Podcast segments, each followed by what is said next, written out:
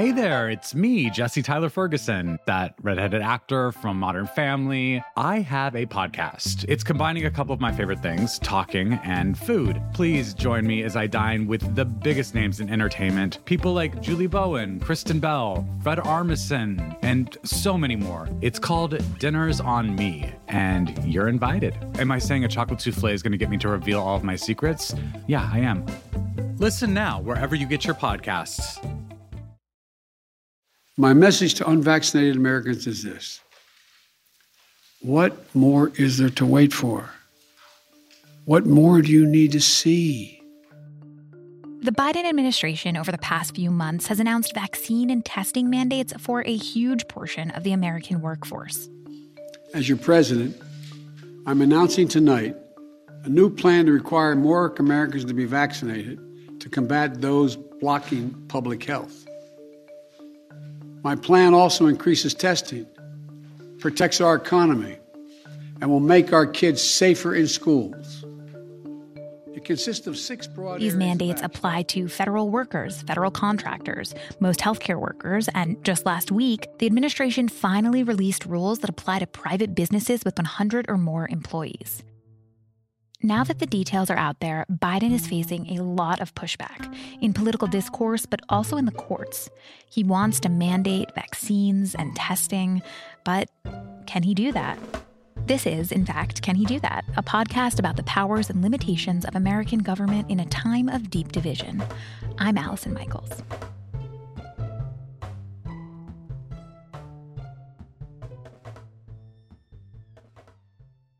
Later in the show, I talked to a legal expert about presidential powers when it comes to vaccines. But first, I wanted to understand where exactly things stand with Biden's efforts now.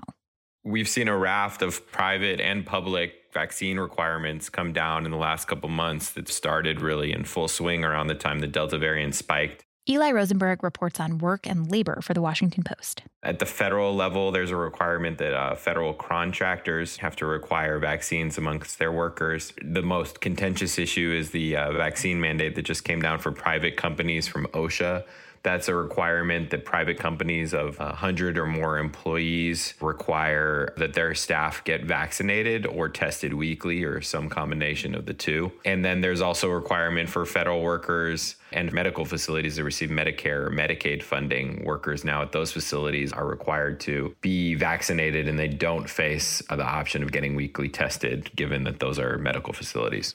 So, how has Biden gone about issuing this set of mandates, these set of rules? What agencies is he using?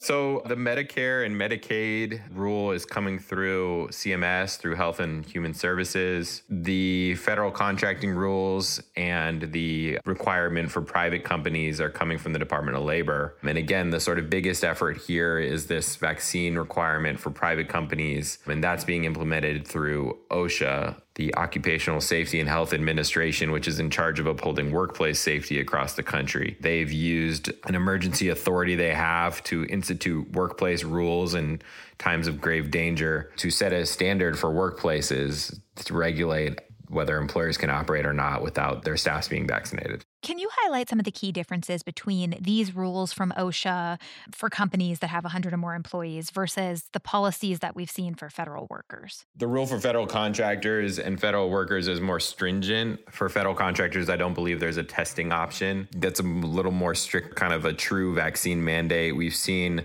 states like New York and California mandate that for healthcare workers. We've seen private companies obviously take it upon themselves to mandate that for their workers, something that legal experts generally say is legal. Companies are typically giving exemptions for medical and religious reasons, although the medical conditions that exempt people from taking the vaccine are actually pretty limited. I think most doctors recommend the vaccine for the wide variety of conditions out there. So, in general, religious exemptions are something that are being taken advantage of by those who have legitimate religious beliefs and also potentially those seeking to get out of the vaccine for other reasons. And then again, those are the more stringent mandates. The vaccine requirement through OSHA with the weekly testing requirement is much more lenient. you know, your employer, first of all, can make the determination about whether you need to be vaccinated or not. And that was true before this mandate was instituted. But assuming, you know, in terms of the letter of the federal law, you're potentially entitled as a worker or certainly as a boss to set up a system where workers can say, we don't want to get vaccinated and we're willing to submit to weekly testing. When we look at all of these rules together, how many people are affected by some sort of federally imposed vaccine mandate or set of rules around testing? I believe the estimates are that this could apply to up to two thirds of the workforce in the United States. So, a huge, huge, huge number of workers. The OSHA mandate alone is expected to, again, the one that applies to private businesses is expected to cover some 84 million workers. But the caveat there being how many of those workers are going to be seeking out weekly testing, how many of those workers are already vaccinated conceivably this could increase vaccination across the country and is an important part of reopening the economy but there's no magic bullet getting the country to the levels of vaccination that a lot of public experts say we'd like to see has the Biden administration offered any specific numbers around what they hope for outcomes as a result of these mandates?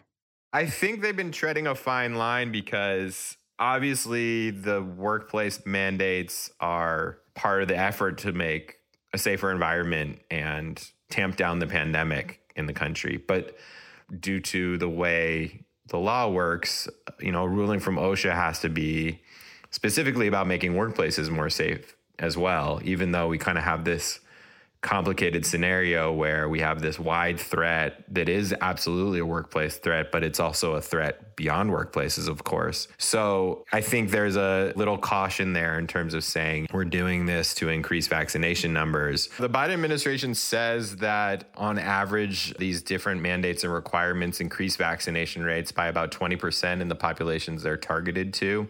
In New York, a lot of hospitals went from vaccination rates in the high 70% to well over 90 or 95% by the time the deadline was imposed. We've seen a lot of municipal workforces get up over the 90 92, 94% vaccination. And private companies as well are saying that compliance through these requirements is very high. United Airlines says that more than 98% of their staff is vaccinated. It might even be over 99%. So overall, it looks like there is a stubborn but small minority of people who fight these things, but the vast majority of people uh, do eventually get in line. So I want to ask you about enforcement. What happens to companies or individuals who don't comply with these rules? So, certainly with a private mandate, uh, employees are subject to discipline, including termination if they do not comply with the requirements. We've seen a lot of opposition to these mandates amongst hospital workers, municipal workers, places like police departments and fire departments and sanitation departments in places like New York and Chicago, where they're slightly more conservative leaning workforces, have expressed a lot of opposition to this in recent weeks as those cities have instituted mandates. But when push comes to shove,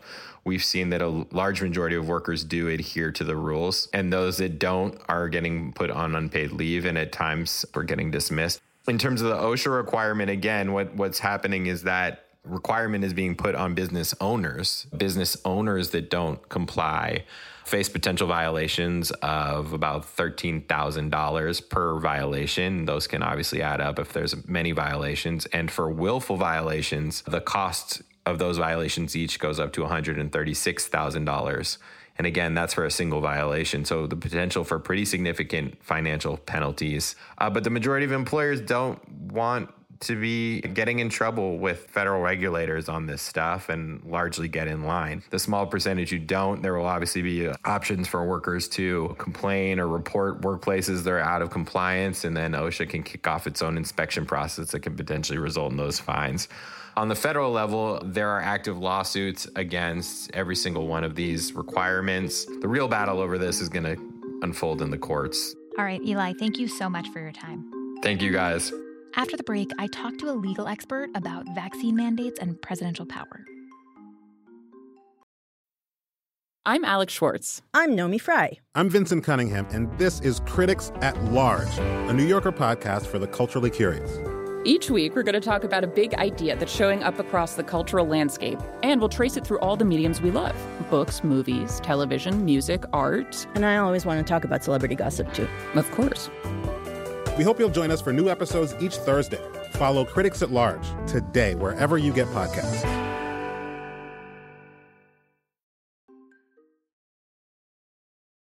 Biden's issued vaccine and testing rules for both the federal workforce and much of the private workforce. But I wondered how his power differs in those two worlds and how each mandate might hold up in the court of law. So I turned to someone with expertise in this.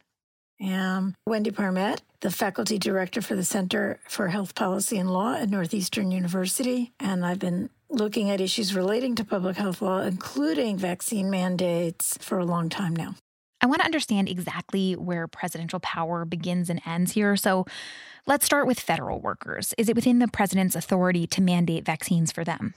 Well, the president has very broad authority to set the terms and conditions of the federal workforce. Federal workers, like all workers, have to comply with the lawful conditions of the job. So the president's power is pretty clear in the federal workforce. Okay, so he generally has the authority over the federal workforce. What about federal contractors? Same thing, really. So the federal government can set terms and conditions in the contracts with the businesses it does business with.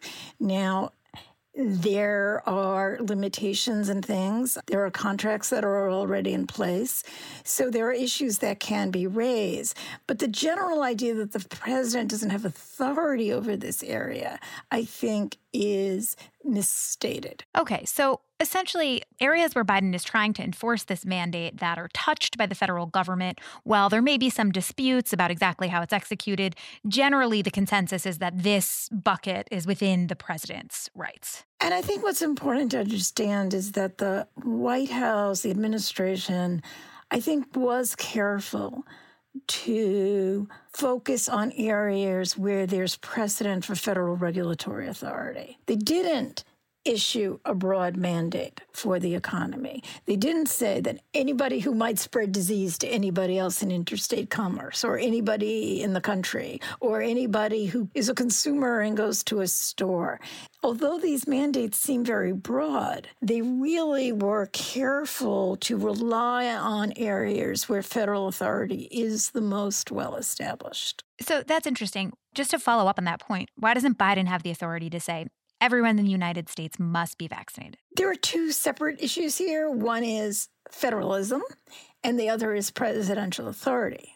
So, in the federal system that we have, public health authority is generally thought of as primarily falling within the states, right? If we're going to have a general vaccine mandate, it's going to be up to the states to do it. That doesn't mean that the federal government can't and hasn't for a really long time, like hundreds of years, enacted laws and enforced regulations that relate to public health, but it has to do it within specific areas. It has to hook it to some area of constitutional federal authority, and there's just no right to have a general mandate for public health. So they were careful to try to avoid that. There's also the question of presidential authority, because even if the federal government can do it, can the president do it? We have a Supreme Court, and I think if the president had tried to do something like that, the chance that this court would have upheld it would have been very slim. So then let's talk more specifically about this Department of Health and Human Services requirement for hospitals, nursing homes, and other entities that receive federal money to require vaccination at those places.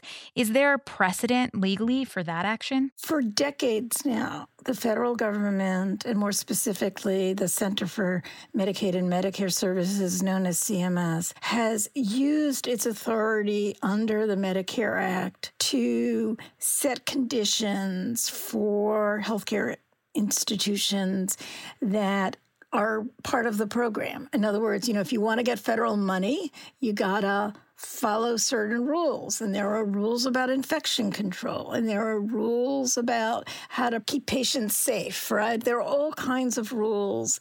And that authority, its regulation by federal spending, has been going on for decades. It's, I think, very well established. And in some ways, this is probably the area where the federal government's authority is most certain. So now let's talk about the OSHA piece of it. OSHA has said that employers with more than 100 plus employees have to require vaccination. Yeah, it's important to remember that what OSHA is requiring is that employers with 100 or more workers either vaccinate and provide reasonable accommodations to those who need them. or second, to do a testing and masking strategy. So that's an option. This is not really a vaccine mandate. For example, the healthcare worker system really is, but employers are not. Employers can opt not to vaccinate and just do testing and masking. And are federal funds for that testing and masking provided within the rules of the mandate? No. But to be clear, that's not unprecedented, right? I mean, OSHA has other regulations that are workplace safety regulations, and workplace safety regulations impose some costs on employers, sometimes substantial, sometimes minimal. On the other hand, right, they also save money. But OSHA is not a federal funding statute, it's, it's a regulatory statute. Right. The chief legal officer of the Labor Department said she thinks that this rule is legal because OSHA has the authority to protect employees from grave dangers. Can you explain how this vaccine rule fits into that authority? Is that a, a reliable legal argument? So, the grave risk standard is the standard that's required for a regulation like the one that OSHA promulgated the other day, which is an emergency temporary standard. It's one that the agency puts into place without going through the typical administrative process that happens for most workplace regulations. So the grave risk standard, it's the higher standard, it's harder. And I think this is going to be contested. I think it's hard to imagine that COVID is not a grave risk, but I think those challenging it will have some arguments. Some of them are saying, well, look, you waited so long, and then once you promulgated it, you're waiting till January 4th to put it in place. How can it be grave? Another issue that has come up is several justices of the Supreme Court questioned whether preventing COVID was even a compelling state interest going forward. It's a constitutional standard, it's not an OSHA standard, but you know, if it's not compelling, is it grave? I think the case for it being a grave risk is a strong one, but I would not say it's a far gone conclusion that courts will agree. We've already seen some action in the courts around this. A couple dozen states are suing Biden, and the Fifth Circuit this week blocked this effort by Biden. So, what happens next? So, there's a lot of litigation going on. And it looks like the litigation will be consolidated, that one of the federal circuits will take the cases, and that a lottery, basically a random, you know, like the lotto, they'll pull a ball and figure out which circuit it is. And so we'll probably get one case. There may be some other cases that are coming up through other routes, and almost certainly whoever loses will go to the Supreme Court. Whether the court takes it, not clear.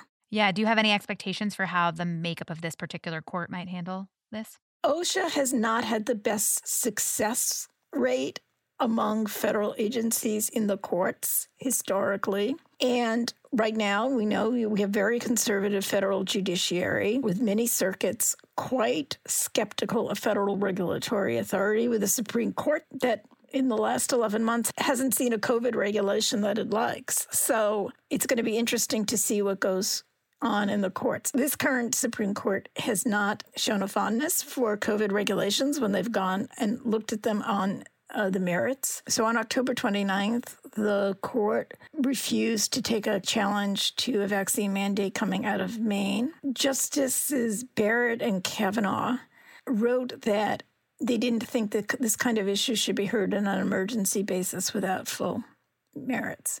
So I think that there may be among some of the justices a reluctance right now to issue significant rulings in this area, but it's a very conservative court. They've been very skeptical of a wide range of actions by the Biden administration. On the other hand, you know, they haven't been jumping at the vaccine cases, but I think they may be more likely to take a federal case than a state case. Based on your analysis and everything we've talked about, what is your sort of interpretation of whether or not President Biden can do this? Can he implement this worker vaccine mandate with the option for testing? Is this within his power? I think the answer should be that it is within his power. I think that the OSHA Act was enacted precisely to protect workers. And that given what we've seen about workplace transmission of COVID and the heavy toll that it has taken, this is a very grave risk. And, you know, there are very few workplace harms that kill more people than COVID has killed in the last year. So, one way of thinking about this is if this isn't a grave risk, what is? But on the other hand, I don't know that this current Supreme Court will agree with that assessment. All right. Thank you so much for your time. Nice to talk with you.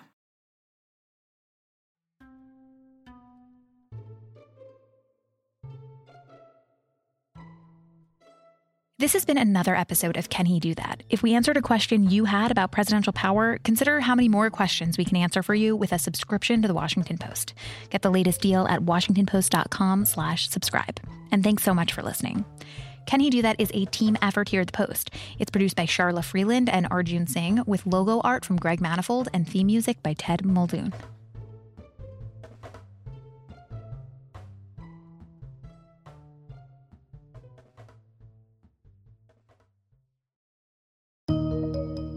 There's always more to the story.